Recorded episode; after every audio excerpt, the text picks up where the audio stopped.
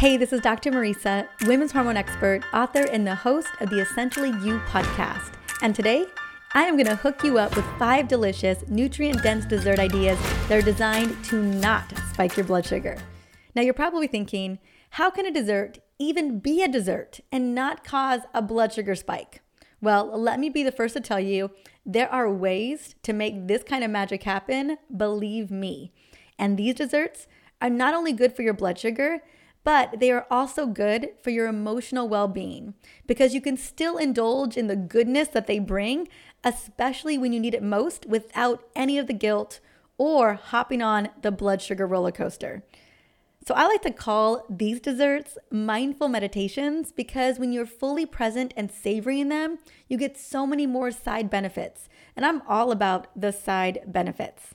Now, before we get into the actual desserts, I want to just share some of the reasons why our usual desserts are not so good for us. Most of the desserts on the market are high in simple sugars. This doesn't matter if we're talking about processed white sugar or natural sugar like maple syrup or coconut sugar.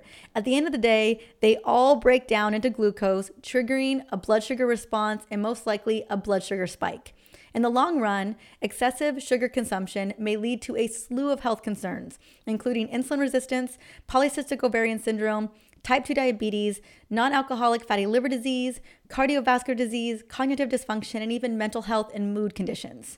Now, what are some of the other concerns around the standard run of the mill desserts that you find on the grocery shelves? Along with sweeteners, they typically are made with nutrient devoid refined carbohydrates and processed seed oils. Now, any food containing a large quantity of wheat based flour, including both all purpose white flour and whole wheat flour, is likely to spike your blood sugar because there is nothing opposing it. It just breaks down and hits the bloodstream very quickly. And then we've got processed seed oils. And honestly, don't even get me started. They are rancid, they are nasty, and they lead to a slew of issues, including system wide inflammation and may contribute to insulin resistance. So here's just some of those reasons why we should really upgrade our desserts and our dessert options, not only when we're at the store, but also in our own home. So, speaking of being in our own home, I want to share a few ways to up level your dessert.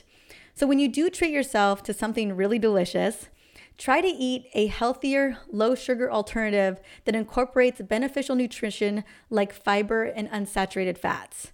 So, what I recommend is preparing your own desserts at home because this is an excellent way to ensure that they aren't laden with unhealthy ingredients that you and I cannot pronounce. That is what we do. Like, if we are gonna make desserts, we make them at home. Obviously, we make them at home.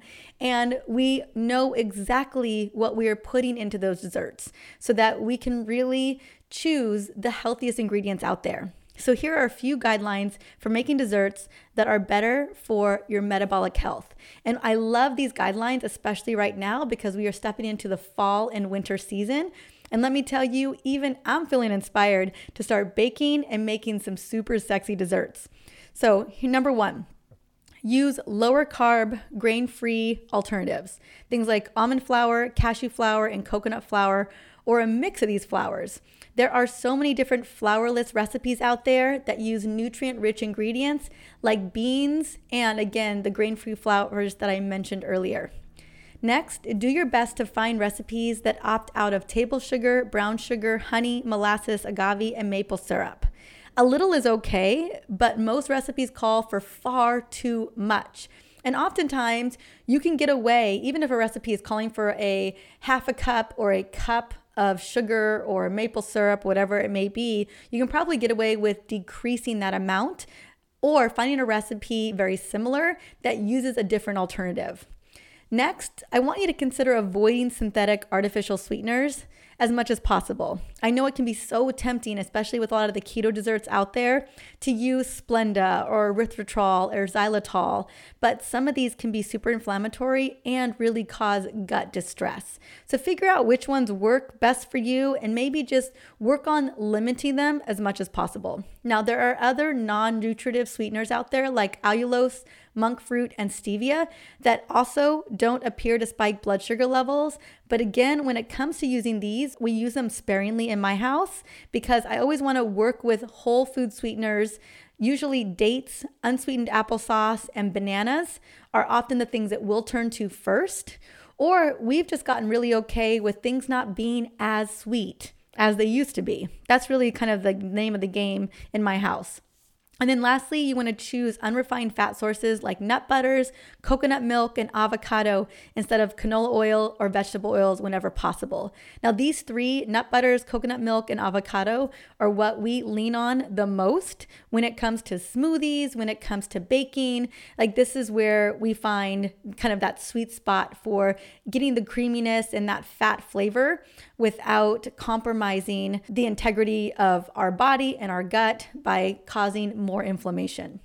Okay, so now that you've got some of my guidelines, and what I love so much about the internet today is that if you want to go Google, you know, low carb, grain free, dairy free pumpkin muffins, they are there, right? If you want to find a low carb or low sugar, grain free, dairy free peanut butter brownie recipe, it's there, right? We can up level all of our dessert options, and the substitutes are often in our pantry or in our refrigerator. Okay, so now that you have some great ideas for making healthier desserts this fall and winter, what I want to do is share my five healthy dessert recipes that we lean on I don't know, a couple times a month in my house. So, dessert idea number one.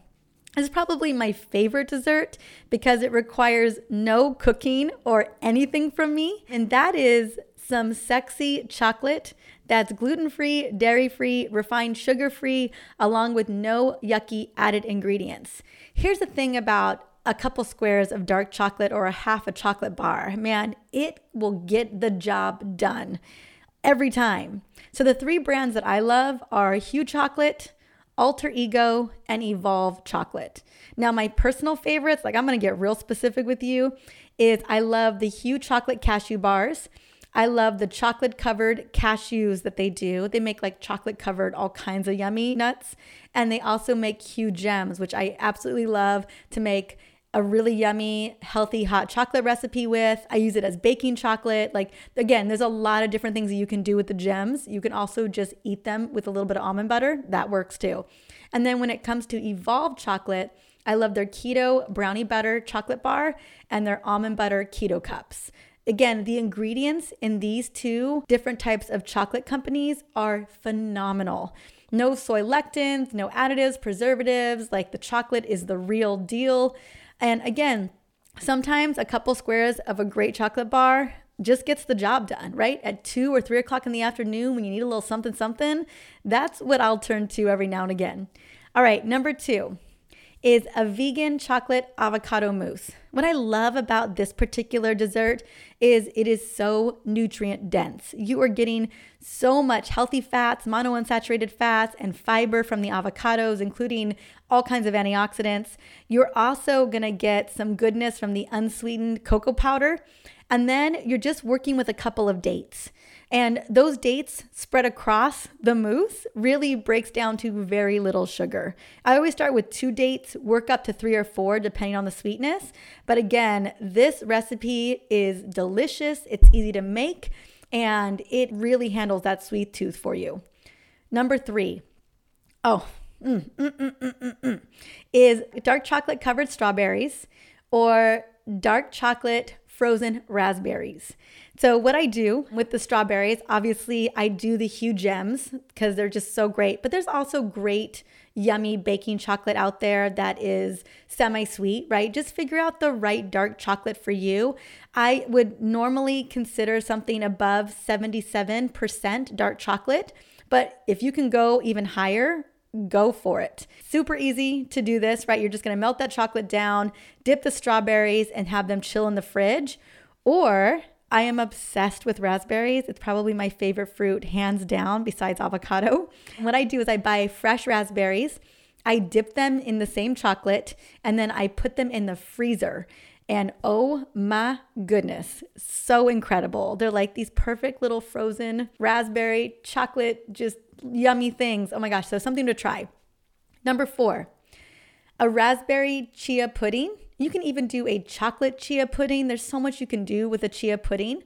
Or simply berries and unsweetened coconut whip. So we have at all times several cans of coconut whip or coconut cream that we put in the fridge and then we literally just whip up.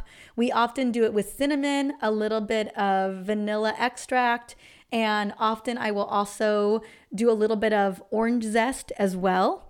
And then we just have like a plethora of different berries. Strawberries are my favorite, but blueberries, blackberries, raspberries, and it is just the sweetest, yummiest dessert. But again, berries pack such a powerful antioxidant punch and they have so much fiber that you rarely will see a blood sugar response from that. And then the last one that I love and again, you just have to find a recipe that really speaks to you is keto brownies. This is actually something I'm to make this weekend. I have found several keto brownie recipes that are just rich and they are full of yummy, good ingredients. And again, I'm not using a lot of sugar at all or a lot of synthetic sweeteners. They are on the more of the chocolatey, dark chocolate side of things, but it's just something that I've gotten used to over the years. And so Again, a good keto brownie recipe is the business. And one that I'm gonna make this weekend actually has frozen raspberries on top to kind of add to the tartness. I'm just super excited to make these this weekend. And again, although I don't have the recipes inside of this shorty today, you can go and Google them super, super easy and just find the ones that really resonate with you. And I think, like anything, especially like making desserts, you know, just keep practicing and figuring out what works best for you.